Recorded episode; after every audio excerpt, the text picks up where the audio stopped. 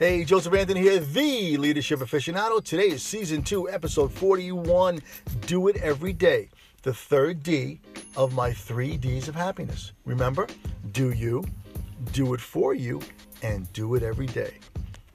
Once you have taken the effort through self awareness to discover you, once you've taken the initiative to execute and do you, once you have selfishly decided to do it for you, now just do you every day. When I say every day, I understand that this may not be realistic. So let's just say do you every chance you get. But isn't it sad when you only do what you love on the weekends? Or when spring and summer arrive, you suddenly become alive? Or worse, you stop doing it altogether? When I was a wee lad, I played ice hockey.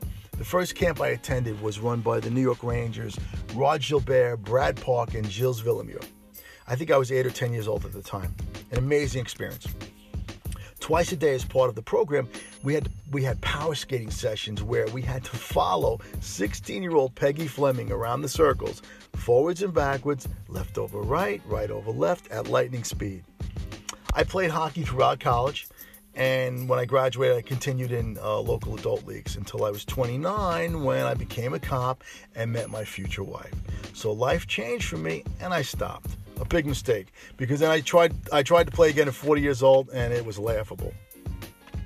When I was a federal agent in Connecticut, I worked occasionally with an IRS agent who lived in a rural part of Connecticut near a lake and he kayak fished every morning before work, spring, summer and fall.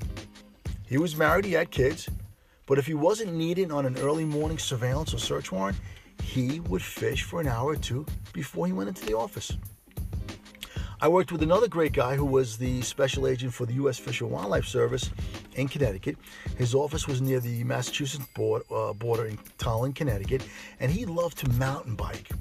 His government vehicle, aka G Ride, was a Chevy Silverado pickup truck, and his mountain bike was in the back bed five days a week.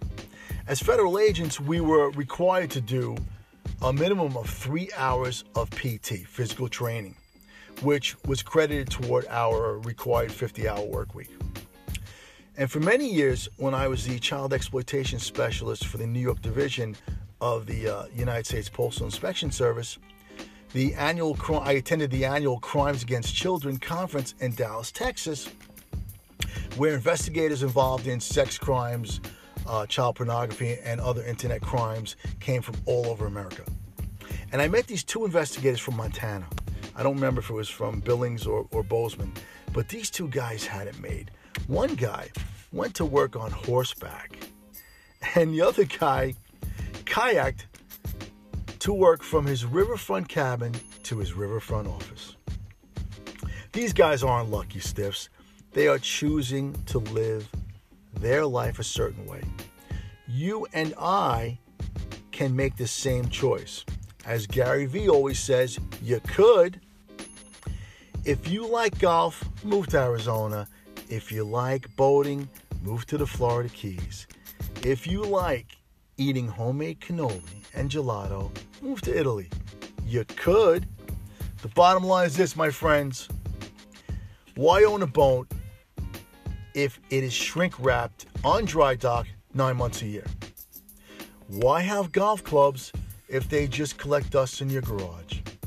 And for God's sake, why study Rosetta Stone when you could sit at a cafe on the Amalfi Coast and speak to the locals face to face while sipping an espresso?